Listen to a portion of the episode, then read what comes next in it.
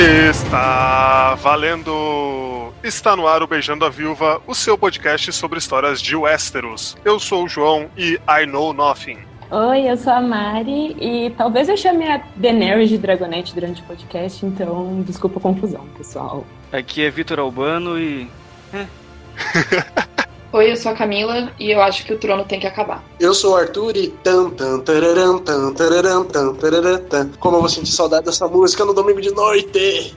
E hoje vamos para uma edição especial do nosso podcast falando sobre a temporada final de Game of Thrones, o que, que a gente pode esperar, o que, que vai acontecer, quem vai morrer. Mas calma lá, João. Antes é preciso explicar que você não clicou no podcast errado. Nós somos o Beijando Viúva sim, estamos falando de Game of Thrones, porque é parte de um projeto especial que a gente está lançando hoje, que é um programa especial que vai sair a cada quatro edições. Então hoje é a oitava, então a próxima é na décima segunda, depois na décima sexta, na vigésima e consequentemente, onde nós vamos falar sobre qualquer coisa que não seja futebol. Certo, Arthur? Exatamente, Vitor, exatamente todo mundo que tá ouvindo agora. E para começar, a gente já pega um tema que a gente gosta bastante, que é Game of Thrones. E mas podem ficar tranquilos que a gente só a gente não promete gravar só temas nerds, nem tipo, nesse tipo de coisa. A gente vai dar uma variada bem legal nos temas para conseguir abarcar bastante coisa. Então fica com a gente para mais esse episódio.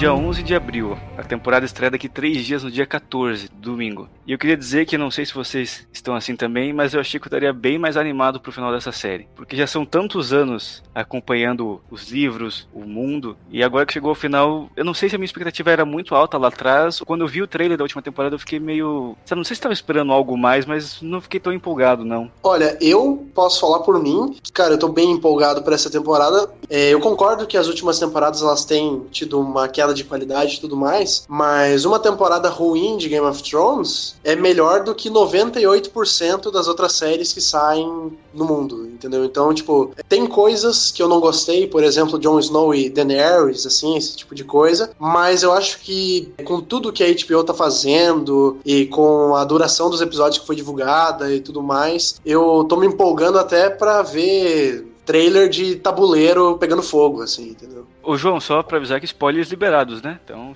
está avisado. É, eu tô bem dividida, assim, eu tô entre o Albano e o Arthur nessa questão.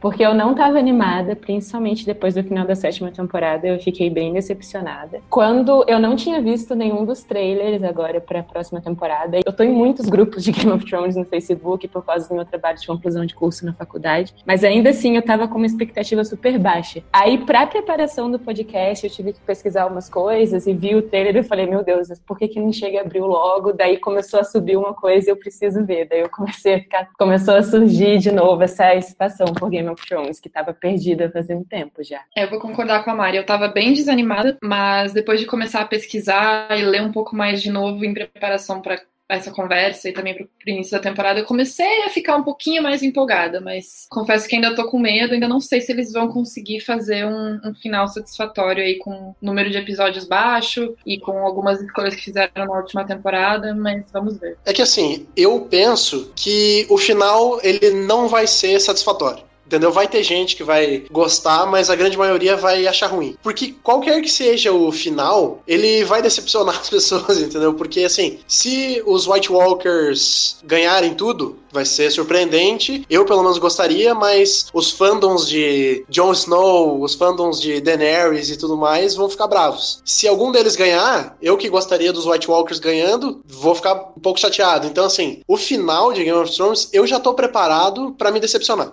Isso que você falou é uma questão interessante, porque eu acho que toda série, toda obra de cultura pop que atinge um tamanho como Game of Thrones atingiu, que é um fenômeno que, que milhões de pessoas acompanham todo fim de semana, acho que qualquer final que ela tiver, tiver, ela não vai agradar todo mundo, porque é impossível. É, dentro do público, você tem vários nichos diferentes de pessoas que assistem a série por outros motivos. Você falou, por exemplo, no começo da questão da Daenerys do Jon Snow. eu tenho uma amiga que ela tá, começou a curtir a série por causa do romance dos dois, sabe? Que é uma coisa que a maioria dos fãs antigos, que leu os livros lá no começo, não curte tanto. Mas Game of Thrones é, virou uma coisa tão gigantesca que ela agrega pessoas que têm esse tipo de pensamento completamente diferente. O que me preocupa é o seguinte: quando eu li a Game of Thrones lá atrás, há oito anos atrás, quando eu comecei a ler e acompanhar a série, eu não conseguia nem imaginar como a história ia convergir para um final. De tão absurdo que era, absurdo no, no, bom sentido, tá? Eu ficava vendo teorias, eu passava horas, às vezes, em grupo de Facebook discutindo tradução de nome, sabe? Então eu era muito maluco pela série. E com o tempo, e aí não só a série, acho que os livros também, ele foi tomando um rumo que não me agradou tanto. Eu vou até confessar aqui que até hoje eu não li o quinto livro. Para mim, o terceiro livro, A Tormenta de Espadas, é o ápice, assim, da, da criatividade do Martin. Acho que deu uma decaída boa. Porque ele matou tanta gente que a impressão que eu tenho é que ele perdeu o rumo da história que ele queria contar. Acho que até por isso que ele não lançou o sexto livro ainda. Já vão para oito anos também, desde que saiu uh, A Dança dos Dragões, e até agora ele não conseguiu lançar. Porque eu acho que ele também não sabe o que, que ele vai fazer agora. Porque se você pegar a última temporada, o último livro e a primeira temporada, o primeiro livro, os personagens estão ali, o mundo é o mesmo, mas mudou muita coisa. Aquela questão política que me chamou muito a atenção, principalmente no começo, não existe mais. Eu acho que o enredo caiu demais, cara. Principalmente nessas últimas duas temporadas aí, principalmente a última. Acho que a sétima temporada teve as melhores cenas de ação, os melhores efeitos, mas em relação ao roteiro, eu achei bem fraquinho. Eu acho também que, principalmente essa última temporada, que foi bem corrida, eles quiseram explicar muita coisa em pouco tempo. Esse é o meu medo também, de que eles queiram resolver todas as questões dessa última temporada, trazer todas as respostas e no, no final não, não ser aquela série que no começo tinha um ritmo legal, que você acompanhava as coisas aos poucos e acontecendo as mudanças aos poucos e não de um episódio pro outro que já tudo se transformava e tudo acontecia, né? Esse é um dos meus medos e o outro medo é também que eles também busquem uma solução muito simples para tudo, igual eu acredito que tenha acontecido um pouco com Lost, que foi também uma série assim muito forte para as pessoas que acabou com todo mundo lá, tinha todo mundo morrido e aquilo lá não passava de um, mais ou menos um purgatório das pessoas, alguma coisa assim. Então foi uma solução muito muito prática que eles tiveram, mas que também não, não agradou tanto assim, né? Sabemos de uma pessoa aqui que não entendeu o final de Lost, então, hein? Alguém entendeu? É que assim, o problema é Game of Thrones, né? Se a gente for discutir o final de Lost aqui. Mas então, gente, a gente chegou, tipo, nessa queda nas últimas temporadas. Eu fui pensando sobre isso e eu cheguei assim a dois fatores que um o Vitor já levantou, que foi essa questão dos próprios livros. Tem o, o Martin ter dado uma perdida na criatividade dele, mas tem que lembrar também que essas a sexta e a sétima temporadas já não estão mais derivando dos livros, né? Acho que tem uma conversa entre o Martin e o HBO, só que por não ter mais essa, essa base, eu acho que acabou perdendo bastante e a HBO acabou se vendendo para o famoso fanservice, que foi uma coisa que eu fiquei bastante bolada porque um dos, dos aspectos que eu mais admirava em Game of Thrones é porque é uma série extremamente mainstream, desde a primeira temporada, mas por causa dessa questão dos livros, dessa história super complexa, ela sempre quebra as expectativas dos fãs. Essa questão, tipo, ah, eu quero que isso aconteça, e daí não acontece. Tipo, matar o Ned Stark antes de terminar a primeira temporada. E nesses, nessas últimas temporadas, por não ter mais essa parte dos, dos livros e tal, parece que eles cederam muito mais às vontades dos fãs e perdeu qualidade nisso isso, né? Ah, eu super concordo. É, o que eu ia falar sobre o final, voltando um pouquinho no que a gente estava falando anteriormente, é que, assim, eu não tô apegada com nenhuma expectativa específica, tipo, ah, tô torcendo pros White Walkers vencerem, tô torcendo pro John ser rei, sei lá, não tô muito apegada a isso, mas o que me, me deixa agoniada é pensar na possibilidade de ter um final que não vai ser bem costurado e que vai ser, não vai fazer jus a tudo que a gente viu em Game of Thrones por enquanto, e eu acho que essa questão de não ter os livros para dar o apoio, que foi o que a Mari falou, fez muita diferença mesmo nas últimas temporadas e infelizmente, assim, eu não tô com as melhores expectativas para esse final por causa disso. Eu acho que, não sei, acho muito difícil eles conseguirem costurar uma coisa legal sem ter esse material de apoio. Eu não sei como é que tá a relação do Martin com eles, mas nas últimas temporadas não, não deu certo, assim. O, o Martin, ele confirmou numas entrevistas agora recentemente que o final vai ser diferente dos livros, né? Uma coisa que eu fico um pouco preocupado, assim, né? Porque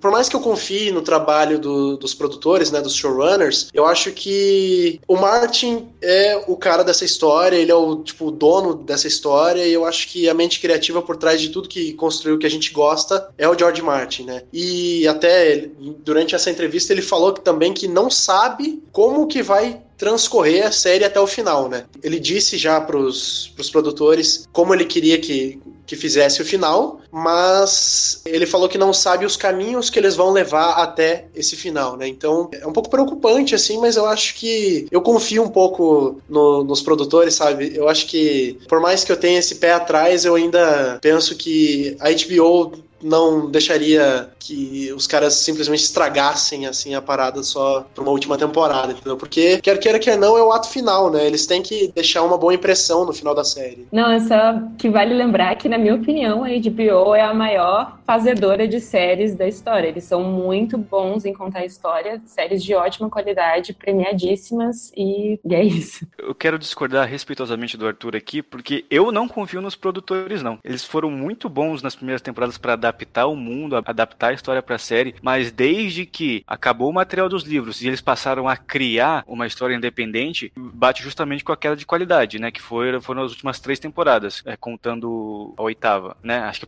a quinta ainda você tinha o material dos livros ali. E o meu medo é que. Não, o meu medo não, porque é uma coisa que se realizou já. Mas é que eles pegaram aquela fórmula do choque, do imponderável, que está presente nos livros e na história como um todo, e torceram até ficar saturado. Porque a, a, acho que foi a Mari que falou do, do, Ned Stark, né? Foi na morte do Ned Stark que a série me ganhou. Eu lembro certinho de ler um do capítulo e pensando, caramba, como será que ele vai salvar? Será que vai aparecer um dragão? Vai acontecer alguma coisa? Pra, porque ele é o personagem principal, ele não vai morrer. E no final ele morreu. E foi aí que a série me mostrou que ela não era igual às outras. O que eu tenho percebido é que nas últimas temporadas ficou só o choque pelo choque, que tem até sido um fenômeno que tem atingido vários, vários segmentos da cultura pop. O Lost, como vocês falaram, teve muito isso. Star Wars tem muito isso e vai ter um episódio que eu vou falar só mal de Star Wars, que é que, que eu tô devendo uma conversa com o Arthur Você tem isso. todo o direito de estar errado, Vitor. Você tem todo o direito de estar errado. Tudo bem, eu não vou falar disso agora, que senão eu vou me alongar. Mas é, uma coisa que eu senti muito, para exemplificar o que eu tô dizendo, é o seguinte: no final da, da sexta temporada, que já foi uma temporada muito fraca, mas que termina lá com a explosão do septo de Belor, que foi para mim a melhor cena nas últimas temporadas todas, assim, que aquilo lá foi Game of Thrones, não gosto muito desse termo, mas foi Game of Thrones raiz raiz mesmo, que você não esperava que aquilo acontecesse, de repente ele mata metade da série numa cena só. Aquilo foi muito bom. E terminou, com certeza vão lembrar, com aquela cena da, da Daenerys nos barcos. E você tinha lá uh, uh, o símbolo dos Targaryen pintado nas velas, né? Uma cena bem legal. E nessa mesma cena você conseguia ver nos flancos os navios lá dos Martel, do, de Dorne e dos Tyrell, né, do Jardim de Cima. Que eu fiquei muito maluco com essa cena que eu pensei, caramba, ela vai estar tá chegando em Westeros, já tem toda essa amarração política. Só que daí quando começou a sétima temporada, eles simplesmente limaram a galera de Dorne e de Jardim de Cima em dois episódios. Então ficou parecendo que de uma temporada para outra, eles, eles pensaram assim, olha, vamos simplificar o máximo que dá, vamos tirar todos esses personagens que são sidekicks e vamos deixar só os queridinhos do público e montar uma história é, em cima disso. E o reflexo disso foi tipo um, uns arcos de história bizarro, como Jon Snow, o rei do norte, indo para lá da muralha com um grupo de outros guerreiros sidekick para pegar um morto-vivo, sabe? Uma coisa que jamais aconteceria no livro, porque não faz sentido é, uma história como essa, sabe? O cara se expor a um perigo maior só porque é uma ação legal, é algo legal, sabe? E aí você você tem naquele, naquele episódio que eles estão lutando contra o Rei da Noite, lá no, no Lago de Gelo, e você tem um, um cliffhanger sem graça atrás do outro, sabe? Eles estão lutando, aí chegam os dragões no último minuto e salvam eles. E aí o Jon Snow fica para trás para se sacrificar e, e, salvar os outros, e aí ele tá lá lutando contra os mortos-vivos, chega o tio Benji no último minuto e salva ele de novo, sabe? Então virou, virou o choque pelo choque. Já tinha acontecido isso lá na Batalha dos Bastardos, que foi um episódio muito bom, só que também não tem mais aquela, aquele medo, sabe? Pô, ele vai morrer, ele vai morrer, porque a gente já percebeu que eles eles brincam com essa questão só, mas não levam mais a sério. A essência se perdeu. Ai, nem fale. Quando você começou a lembrar ali da, da ida deles para além da muralha, eu já fiquei muito brava de novo, porque eu tava decepcionada já antes, mas foi nesse momento que eu meio que concluí assim que não tava legal a, a, o roteiro, que não tava massa, e que eles realmente pegaram uma coisa que era boa da série, que era é, nessa né, capacidade de chocar, mas com fazendo sentido, e transformaram numa coisa meio banal, um truque barato, assim, para conseguir audiência. não é uma coisa de, de Game of Thrones, não é uma coisa característica. Assim, não adianta você ter esse cuidado com a execução se a história não estiver bem amarrada. Tudo que eu quero para essa temporada é que ela acabe do jeito que acabar, mas que seja uma história que faz sentido, que seja minimamente coerente com o livro, que esteja bem amarrada, assim. Se isso acontecer, eu vou ficar muito feliz. Eu até posso dar dois exemplos. Aliás, um exemplo só, mas que aconteceu duas vezes no espaço de cinco minutos durante a série. Que é aquele episódio da Batalha dos Dothraki contra o exército Lannister. Que termina o episódio com o Jaime cavalgando em direção a Daenerys e de repente o Drogon solta fogo nele, né? Se fosse no livro ou na série, nas primeiras temporadas, com certeza ele seria torrado naquele momento. Mas o que acontece? O Bron chega e salva ele no último segundo. E aí o episódio termina com, com o Jamie se afogando no lago, né? É até uma, um take muito bonito dele, dele afundando no lago com a armadura e tal, e acaba o episódio. Se fosse em outra época, eu também pensaria, caraca, o Jamie morreu. Mas o que acontece? Começa o próximo episódio, com a primeira cena é o Bron tirando ele da água. Então foram dois momentos assim, que não sei se eles tentaram emular aquela questão de, ih, se preocupa com ele aí, que acho que ele vai morrer, hein? Que simplesmente não me pegou, porque eu sabia que ia acontecer alguma coisa no final e que ele ia ser salvo. Acho que eles não têm essa coragem de matar um personagem desse tamanho de repente, assim, sabe? Você acha que eles gastaram, digamos, essas cartas de personagens que eram importantes e mataram, mas daí quando foi chegando pro final eles viram, putz, se a gente gastar aqui esses personagens que são importantes também, a gente não vai mais ter recurso para continuar a série? Eu acho justamente isso. Até o que eu comentei mais cedo. Acho que é um problema que o próprio Martin tem. Que ele foi matando tanta gente que, primeiro, ele não sabe mais o que fazer, e segundo, os personagens que ele colocou, que ele criou para suprir esse, esses núcleos, não são tão carismáticos, não são tão legais quanto os que ele matou, né? Eu, aí eu acho que, assim, por exemplo, eu concordo com você que muitas vezes a série ela produz esses gatilhos pra gente pensar que os personagens morreram ou que eles vão desaparecer e tudo mais, mas a gente tem que ver também que chegou um ponto onde realmente descolou a série dos livros, então a gente não tinha mais essa base para ver se era uma adaptação, entendeu? Eu acho que assim, é, foi uma adaptação até a quinta temporada e depois em frente ela tá sendo uma série original, teoricamente, sabe? Só com os personagens que vieram de antes. Então a gente não tem como falar que, ah, foi a série que criou esse momento, porque às vezes vai que o próprio George Martin é, falou que aquele cara tinha que estar tá vivo, por exemplo, na última temporada, porque ele ia ser importante e tudo mais, mas a série quis brincar com isso, porque alguém teoricamente achava que seria melhor matar aquele personagem naquele momento e tudo mais, entendeu? É, por mais que a gente goste bastante da série, a gente acaba esbarrando nesse tipo de coisa, né? De que, ah, mas no livro era desse jeito, na série foi diferente. Só que agora que a gente não tem os livros mais para acompanhar, a gente fica com essa cabeça de tipo, será que a série que tá errada ou os livros, se fossem produzidos, também teriam o mesmo tipo de conteúdo, enfim, né? Mas Arthur, acho que a questão nem é tanto essa. Eu, eu não gosto muito de ficar comparando, ah, no livro era assim e na série foi assim, porque são mídias diferentes, a gente tem que entender que a adaptação ela tem que existir. Mas é uma questão de, de essência mesmo da trama, sabe? Game of Thrones se tornou popular assim por essa questão de subverter é, as nossas expectativas. Só que, como eu falei, eles, eles torceram isso até onde deu, ao ponto de que não faz mais sentido virou uma piada, sabe? Eles se perderam na, na, na própria essência. Acho que até a, mi, a minha desmotivação para essa última temporada, eu sei que vai ser muito bom de qualquer forma. Para mim, já ah, não existe mais aquela essência.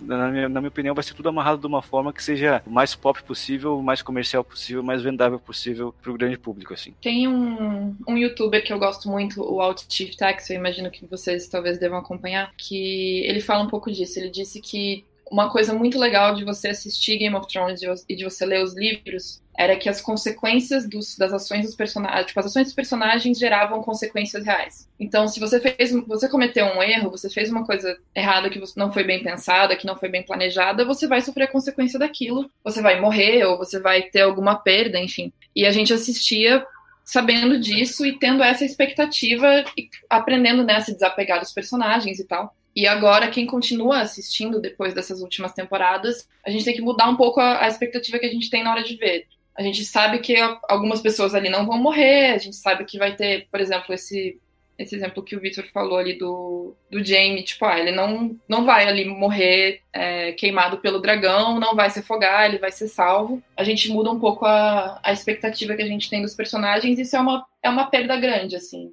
eu acho, em relação ao que a gente tinha antes. Então não é nem a questão do que você vai adaptar do livro, da maneira que você vai adaptar, é só realmente essa essência, essa premissa de que era uma história que as ações geravam consequências reais e atualmente não estão gerando mais. É, nessa última temporada, eu acho que uma das cenas mais incríveis foi justamente isso que a Cami falou, que eu acho que foi uma das últimas vezes que eles recuperaram essa essência de causa e consequência, que foi a morte da Elaria Sandy com aquela cena com a Cersei que eu achei incrível, belíssima atuação. É, a, a vingança da Cersei pela morte da filha, eu acho que foi como o Vitor disse, Game of Thrones raiz em todos os quesitos, assim, até de ser... A gente sabia que ela ia morrer, porque, né, a Cersei, óbvio, queria se vingar. Só que toda a construção dessa relação das, dessas personagens foi muito bem feita até chegar a esse ponto final. Então, pra, na minha opinião, foi a melhor cena da última temporada. O Mário, me permite discordar em parte do que você falou? Porque eu acho que assim, se você pegar a, a resolução desse conflito da Hilaria Sandy e da Cersei, a questão da Cersei deixar as duas é, numa masmorra, a Hilaria Sandy vendo a filha morrer e, e se decompor lá para sempre, eu acho muito legal isso. Só que eu acho que o caminho até chegar nessa, nessa resolução, eu achei muito simples, muito mal feito e pouco crível. Porque como eu até comentei, a sexta temporada terminou de uma forma, tipo, vendendo a ideia da união das três casas.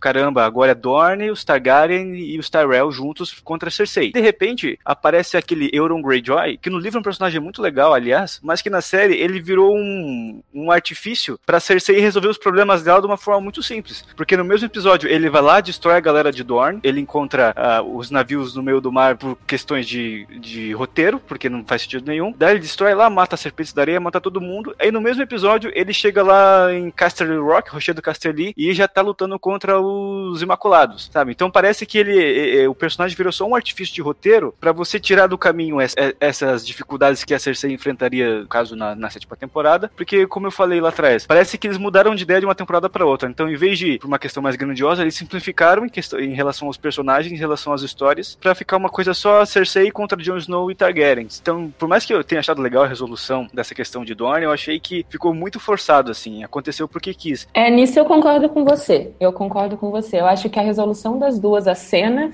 foi muito bonita.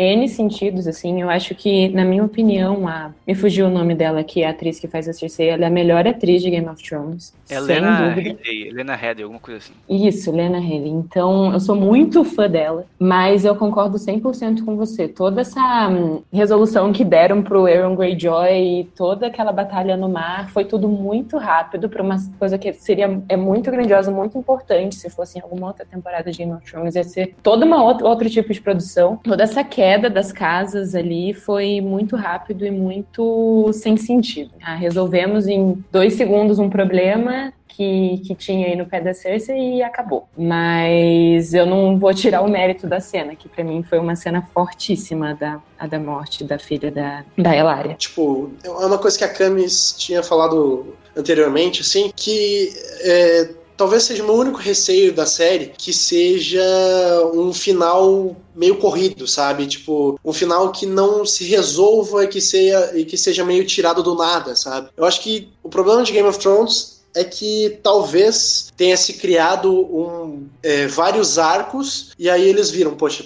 como é que a gente vai resolver isso aqui? E aí acaba realmente caindo nisso que a gente viu assim com cenas sendo resolvidas muito rápido, sem o desenvolvimento necessário. Mas ainda assim eu acho que é uma coisa muito de adaptação, entendeu? É uma coisa que é, não teria muito outro jeito de se fazer, sabe? E não, esse não sou eu querendo passar pano para os produtores. Eu não estou ganhando nada da HBO. Inclusive, gostaria de estar ganhando alguma coisa da HBO para falar bem, mas não estou. Mas, Vitor, eu acho que a gente deu um bom panorama de como que a gente já tá se sentindo para ver essa temporada e tudo mais. Eu acho que agora a gente já pode começar a teorizar sobre o que, que vai acontecer nessa oitava temporada, né?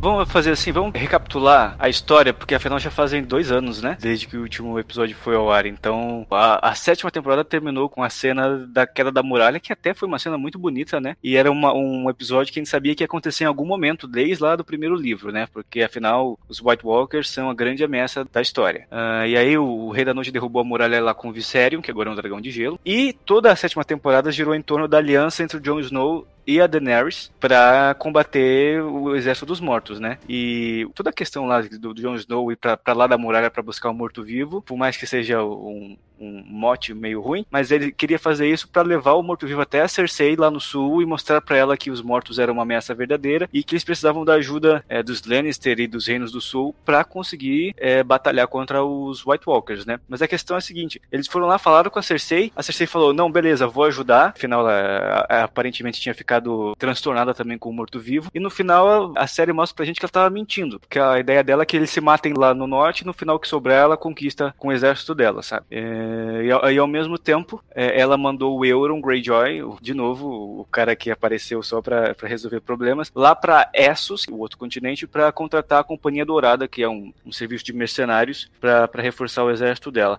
A Companhia Dourada, que vocês que leram o livro talvez saibam falar melhor, mas dos livros ela tem um papel completamente diferente que tem na série, né? Na série ela só tá aparecendo agora. É, eu lembro que eles têm um, um papel maior, eles estão envolvidos mais com a trama política ali de Westeros, eles não estão só, só esperando para né, serem contratados por alguém. Se eu não me engano, a Companhia Dourada nos livros, ela é liderada por um Targaryen também. No universo dos livros, o Aemon Targaryen, que seria o irmão mais novo da Daenerys, ele não morreu lá na, na rebelião do Robert. Ele foi salvo pelo Varys e agora ele tá voltando para conquistar o Westeros à frente dessa Companhia Dourada. É mais ou menos isso.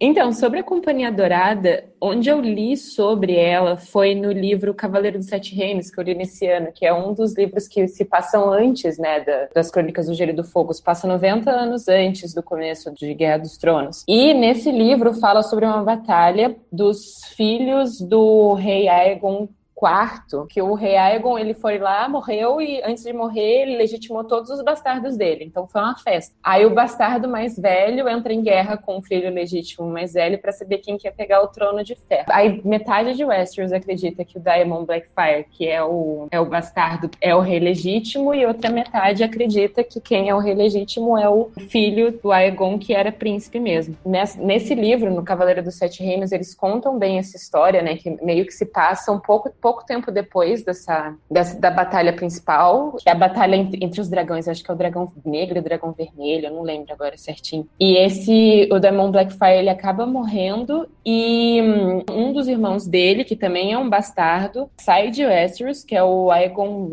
Aegor Rivers, que é o Aço Amargo, e ele funda a Companhia Dourada. Então, de tempos em tempos, até mesmo no Cavaleiro dos Sete Reinos, tem uma rebelião. Eles voltam com. vão para Westeros para tentar fazer um tipo de tamanho, tipo rebelião, para poder pegar o trono de volta, porque eles acreditam que, que o Diamond Blackfire era o verdadeiro é, rei, porque ele era o filho mais velho, sendo bastardo ou não. Então vão voltando com os herdeiros desse Diamond Blackfire para dominar o reino. Aí a partir daí eu já não sei mais, que daí já é para os tempos já do, das Crônicas do Gelo e do Fogo. Mas o que pa parece ser é que o Aegon Targaryen, que sobreviveu, que o Bono tinha comentado, ele é o que está à frente da Companhia Dourada na atualidade, entre aspas, e ele que estaria voltando aí querendo reconquistar o trono. Então fica nessa nesse embate. Se eles vão despertar, não sei como é que vai ser na série. Nos livros é uma coisa muito presente, mas eu não sei como vai ser na série. Se eles vão trazer essa questão de que a Companhia Dourada foi fundada por herdeiros bastardos dos Targaryen que desejam ter o, o reino de volta. Então eu não sei se eles vão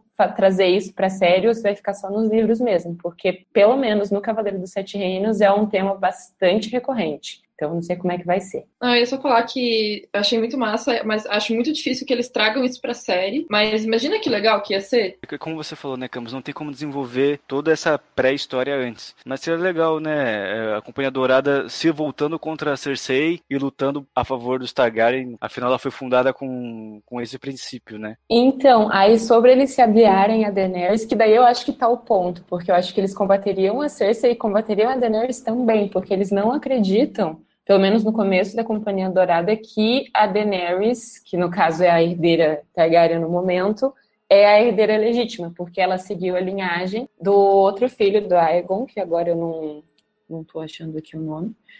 É, ela seguiu essa outra linhagem, então ela não é a herdeira legítima na opinião deles. Então ia ser muito legal se, por mais que eu também concordo com a Camis, não acho que vão trazer uma coisa muito grande para se desenvolver em poucos episódios. Eu acho que, mas se trouxessem, ou se o Martin trouxesse essa história para os livros, ia ser muito bacana ver essa outra roda vindo falando assim: ah, vocês acham que a gente esqueceu de Westeros? Não, eles não estão a favor da Daenerys, não estão a favor da Cersei, não estão a favor de ninguém. Estão vindo por conta própria para acabar com tudo. Ia ser bem bacana ter essa, essa nova premissa, é bem legal. Mas aí é aquela história, né? Só tem tu, vai tu mesmo. Só sobrou você de Targaryen, então melhor você do que um Lannister, nada a ver, né? Uhum, total, concordo. Mas resumindo, Arthur, então a questão é essa: os mortos estão vindo do norte, a Daenerys e o Jon fizeram aliança, eles vão enfrentar os mortos do Winterfell, como o trailer já mostrou pra gente. Enquanto isso, a Cersei tá lá encarcelada em Porto Real, só esperando para ver o que vai acontecer.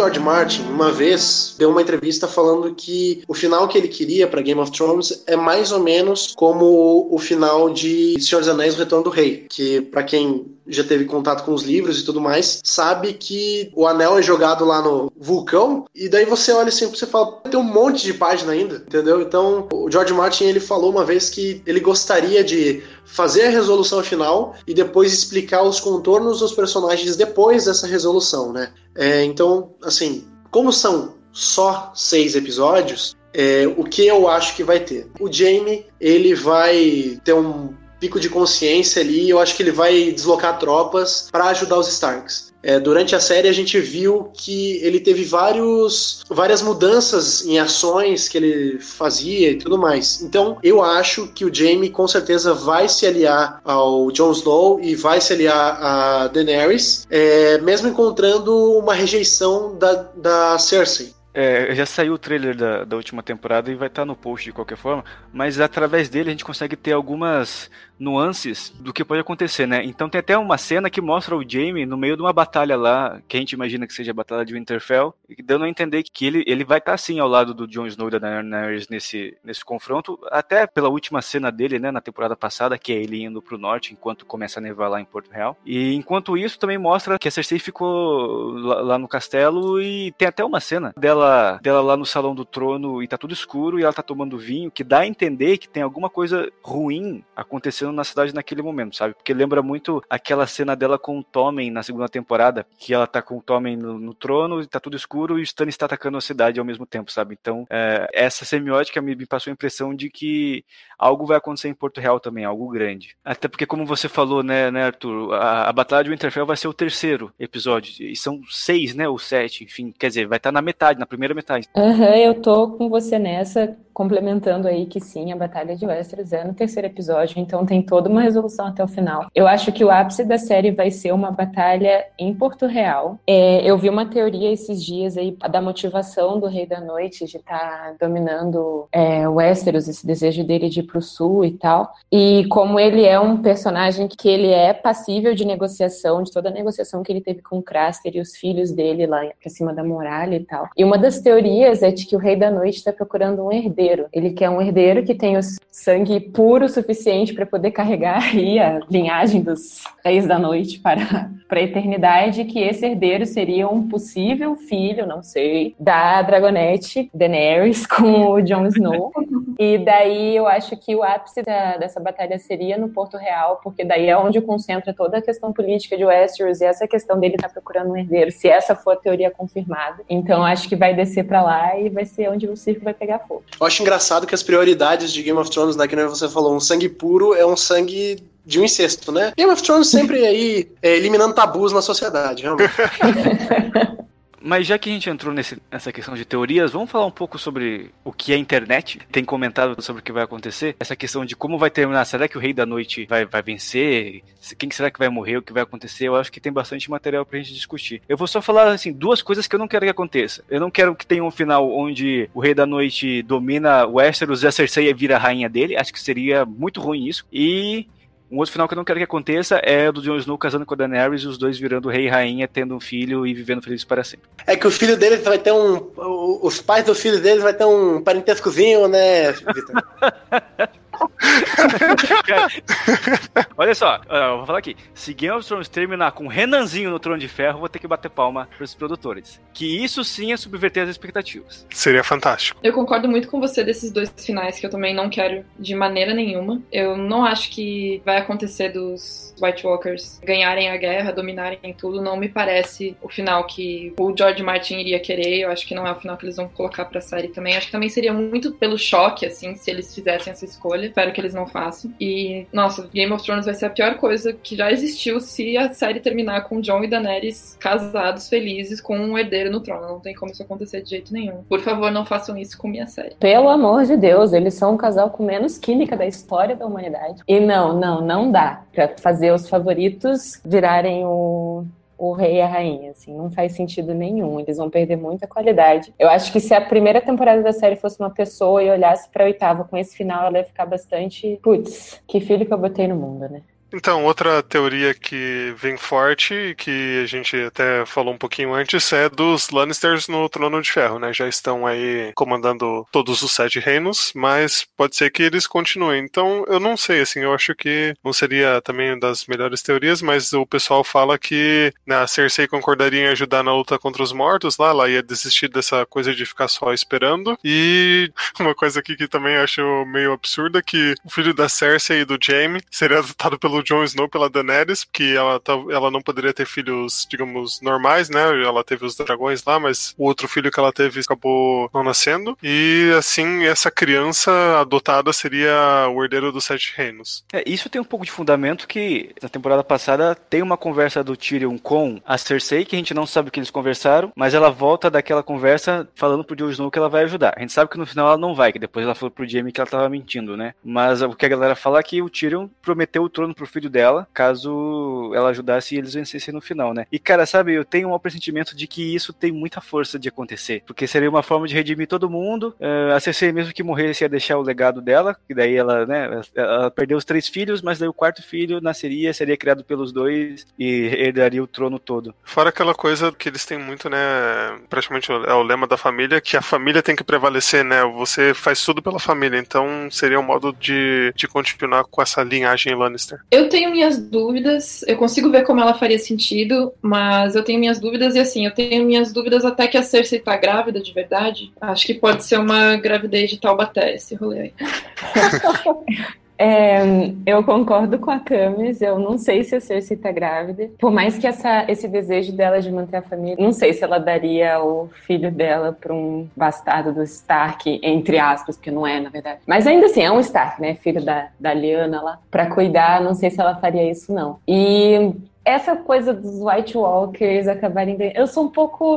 Eu tô com o Arthur nessa, eu quero ver a destruição no final. Eu não queria ver um final bonitinho, assim. É que do, do, decorrer das temporadas, principalmente nessas duas últimas, eu comecei a criar um, um negócio com Game of Thrones que eu não quero que o final seja bonito, eu não quero que as pessoas terminem felizes. Aí eu fico um pouco tentada a ideia do, do Rei da Noite comandar o Westeros, por mais que não vai acontecer. Eu acho que talvez se acontecer também, não sei se eu vou ficar tão feliz assim. Eu queria muito que eu me surpreendesse e nenhuma das teorias que a gente pensou se concretizasse. Eu queria que fosse uma coisa completamente nova. Eu tava vendo uns posters que a, que a HBO lançou, né? Ela lançou 20 posters com os personagens é, sentados no trono e eu estou tendendo a mudar a minha opinião sobre os Reis da Noite quando eu vi o Sordavos sentado no trono. Isso com certeza seria revolucionário, porque ninguém nunca apostou no Sordavo sentado no trono. Mas, Arthur, tem uma teoria que diz que nem trono de ferro vai ter no final. Que o que a galera comenta é que enquanto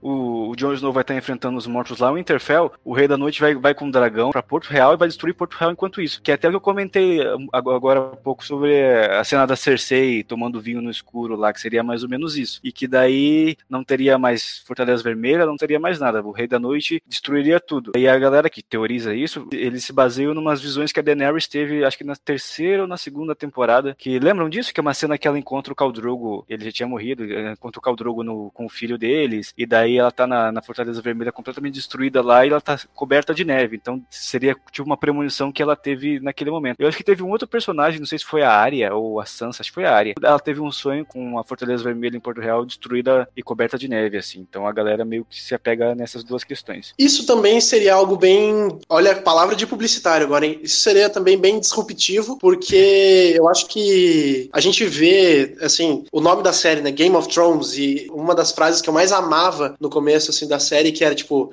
no jogo dos tronos, ou você ganha ou você morre. E se tivesse um final onde não houvesse um trono para governar, seria algo bastante legal também, Victor. Eu acho que você acabou me convencendo de uma coisa que eu não esperava que eu ia gostar tanto, viu? Essa é a minha possibilidade favorita entre as, as teorias, que não, não tenha mais um, um trono para se, se governar e que a guerra acabe resultando em alguma maneira que eles tenham que rever talvez o sistema político deles. Não vou tão longe. Tem gente que acha que o final de Game of Thrones é eles caminhando talvez para uma democracia, algo do tipo. Eu acho que não vai chegar tão longe. Mas é, que é uma coisa que o livro eu acho deixa muito claro que o, o trono ele, ele é um problema. Ele causa problemas. Ele causa disputas. Ele ele faz mal para as pessoas do povo que vivem ali governadas. Então eu acho que seria legal se o final da história tivesse uma outra visão sobre isso. Tipo, tá, o que a gente vai fazer agora? A gente vai manter esse sistema que a gente estava aqui até aqui? A gente vai continuar lutando e e disputando por trono, daqui a pouco com mais problema entre as famílias? Será que a gente vai separar os reinos e dar mais independência para eles? Será que alguns deles vão virar democráticos? Enfim, eu gosto dessa, dessa possibilidade. Olha só que papinho de comunista, hein? Hashtag Rei da Noite não fez nada errado. É, que... Westeros acima de tudo e Halor acima de todo, tá ok? Tem que acabar com essa velha monarquia é, que tá aí. Esses millennials aí já estão querendo com papinho liberal pra cima de Game of Thrones, que é isso? Não, mas falando sério, eu acharia legal também se tivesse uma ruptura política nesse nível, sabe? Porque remontaria a questão política que foi apresentada lá no primeiro livro e que pegou muita gente, né? Então é, seria um retorno interessante. É, eu nunca tinha parado pra pensar nisso, mas agora que a Camis falou, fiquei, fiquei tentado a ver isso. Na... Eu tenho quase certeza que eles não vão fazer isso, porque, é, como a gente comentou lá no começo, eles têm prezado muito pelo básico, né? Pelo simples. Isso já seria um desdobramento um pouco mais complexo. Então não sei se aconteceria, mas seria extremamente interessante. É, eu gosto bastante dessa teoria também, é voltar para tempos longínquos antes de chegarem os Targaryen em Westeros, né? Que quando eles começaram a dominar todos os, os, sete reinos, que eram reinos ainda, e colocaram todos submetidos a uma coroa. Eu acho que ia ser bem bacana ver a independência dos, de cada reino, ver tipo, as famílias se reconstruindo, as que já foram destruídas, tipo os Tyrell, que não, existem, não existem mais, né? Acabou com o Jardim de Cima. Mas ver elas se reconstruindo a partir disso com o que tem, né? Porque eu acho que todo mundo vai morrer, os, os personagens principais, eu acho que acho que o Jon Snow não tem mais volta se esse for o final da série, eu acho que ele vai pro saco de verdade agora. Mas eu acho que ia ser uma, uma finalização bem bacana ver o Westeros se reconstruindo em reinos novamente. Ou outra coisa, né? Pode ser eleição aí direta.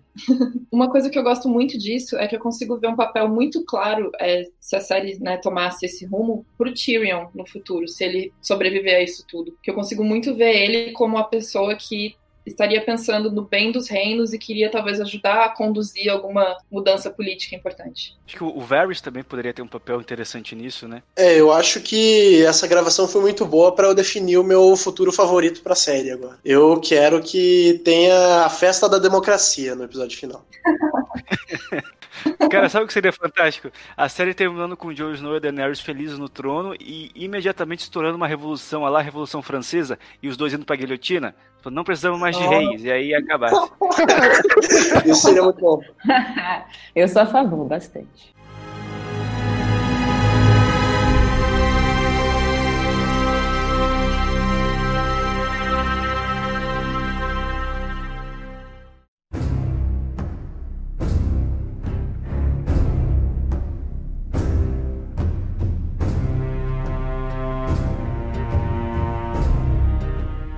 E pra gente fechar agora, já que está ficando um pouco longo esse programa, eu tô com uma lista aberta aqui dos principais personagens que ainda não morreram. Então acho que seria legal meio que a gente ir fazendo um bolão e saber quem vai morrer quem não vai morrer. Isso vai ser legal. O Victor fala, a gente vai morrer, ou não vai morrer.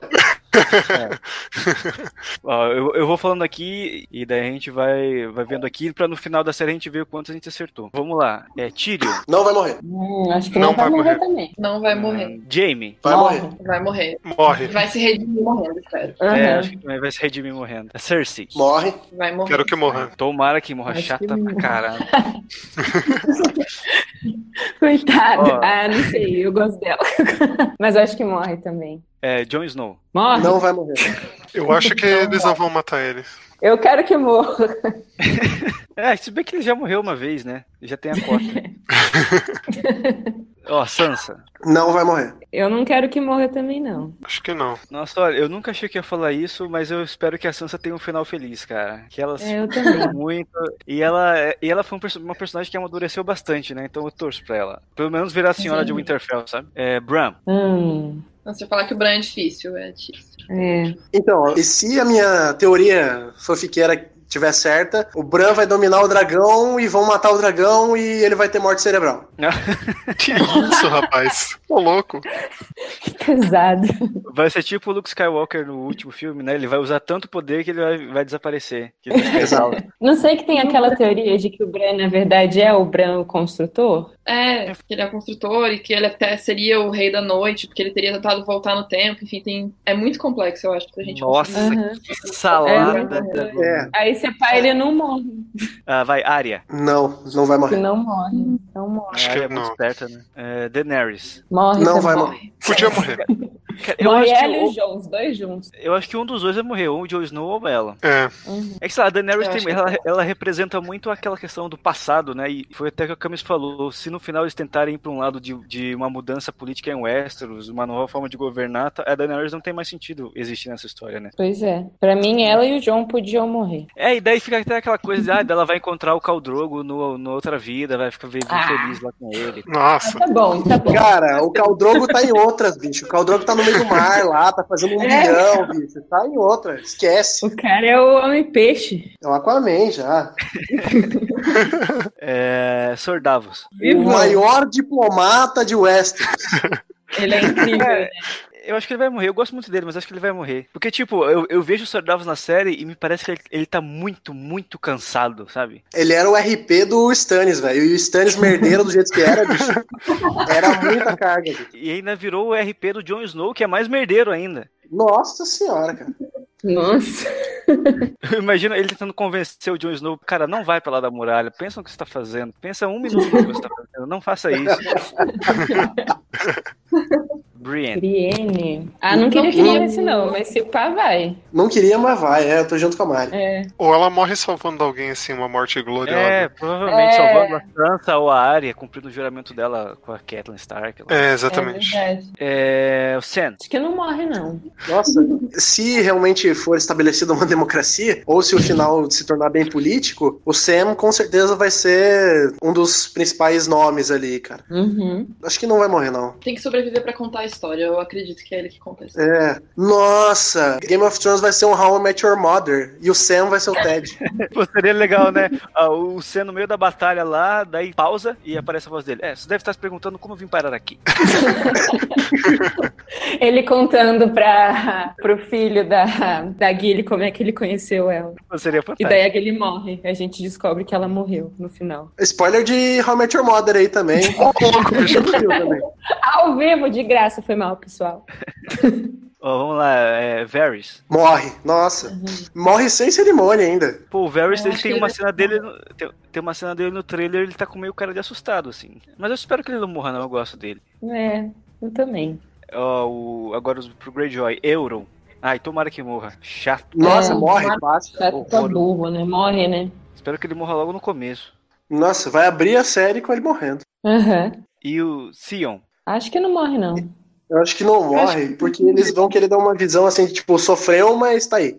É que assim, esse cara já se sofreu tanto que pra ele é misericórdia até. É. Ou ele morre salvando alguém, assim, pra se redimir um pouco. Salvando a irmã dele. Uhum. Ou salvando um Stark e, tipo, se redimindo da traição dos Starks, assim, que ele teve, sei lá. Seria bonito. Não, ele ajudou a Sansa, né? Ó, o Beric Dondarrion vai morrer pela 15ª vez?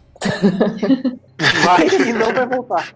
Assim, acho, que- acho que, tipo, essa galera, ela entra naquele, naquela cota de morte pra chocar, sabe? Que Não adianta nada eles fizerem uma Uhum. puta batalha contra os mortos e no final não morrer ninguém. Então eles vão limar todos esses coadju- coadjuvantes pra falar, caraca, mas eles mataram 20 Nossa. personagens na última batalha. Uhum. Uhum. Ó, tipo o próximo da lista, Podrick. Ah, vai morrer também. Ah, É, morrer, então- É o que não faz Eu diferença que nenhuma, não. né? É. Eu, eu acho que não, e eu acho que, tipo, os roteiristas nem lembraram do Podrick na hora de matar as pessoas lá, viu? É que nem o Gendry Baratheon em todas as temporadas. Ah, é, né? É. Tem aquele cara. Mas eu acho que vão matar o Podrick na frente da Brienne pra ela entrar no modo fúria total e começar a matar todo mundo, sabe? É uma boa. Pode ser. Ó, tem aqui, ó, Liana Mormont. Acho que não, né? Não, acho que não também. Porque ela é criança, é. Se concretizar essa ideia república do, de Westeros, eu acho que a Liana também vai ser uma peça-chave aí, se dividir os reinos. Eu nem diria peça-chave, eu diria senadora. Senadora, a própria senadora. Senadora da Ilha do Urso lá. Nossa, ela é muito Ó. foda, cara. Ela é, né? Eu, eu acho que desse- desses personagens novos que a gente falou, que chegaram depois, acho que ela foi a única que vingou. Uhum. Eu acho que tem fandom da Leona Mormont por aí, viu? Ó, aí tem dois personagens aqui que, tipo, eles são importantes, mas a gente nunca fala deles, que é o Robin Arryn e o Edmure Tully. São os dois lords do sul lá. Eu quero que o Robin Arryn viva porque o ator é brasileiro. Como que é o nome dele, Arthur? É Lino Faccioli. Lino Faccioli. E o Edmure Tully eu espero que ele morra porque ele é chato pra caralho também e ele é covarde. O Ed Mortulli, o Vitor forçou a barra só pra ter alguém que a gente não se importa nessa lista, assim, com certeza. Ó, tem um outro cara que a gente esqueceu de falar, que é o, o Jorah Mormont. Ah, Que acho que é o cara que, que, tipo, só falta botar um alvo na testa dele pra mostrar que ele vai morrer. Que ele- esse com certeza vai morrer. vai, velho. Ele já tá com aquela doença lá, bicho. Já vai virar pedra lá, já. Não, mas ele foi curado. Foi, você Ah. não curou ele. ele com certeza vai morrer salvando a Daenerys e no final ele vai morrer nos braços dela falando eu sempre amei você. Eu também amei Nossa você. senhora. Ele vai tocar uma música de novela mexicana depois. Eu não sei se vocês, gostam dos Miseráveis, assim. Vai ser tipo a morte da. Como é que é o nome Eponine. dela? Aham, da Eponine nos braços do, do Marcos lá. Porque, né? Ele fala nela, eu sempre te amei. Nossa, que coisa, menina. Olha só, eu quero, eu quero bater palma, eu quero bater palma pro nível de referência desse programa aqui. Altíssimo nível.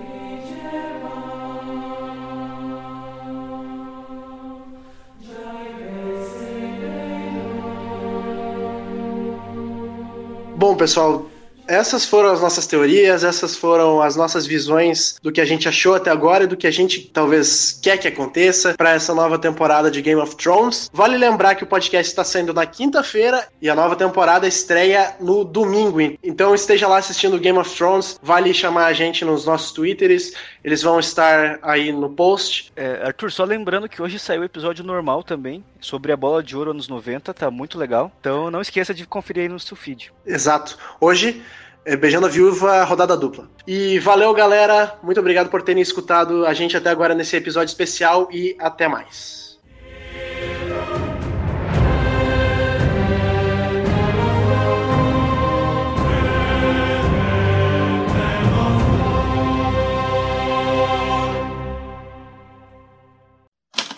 Este podcast foi editado por Icarus Produtora, soluções em audiovisual.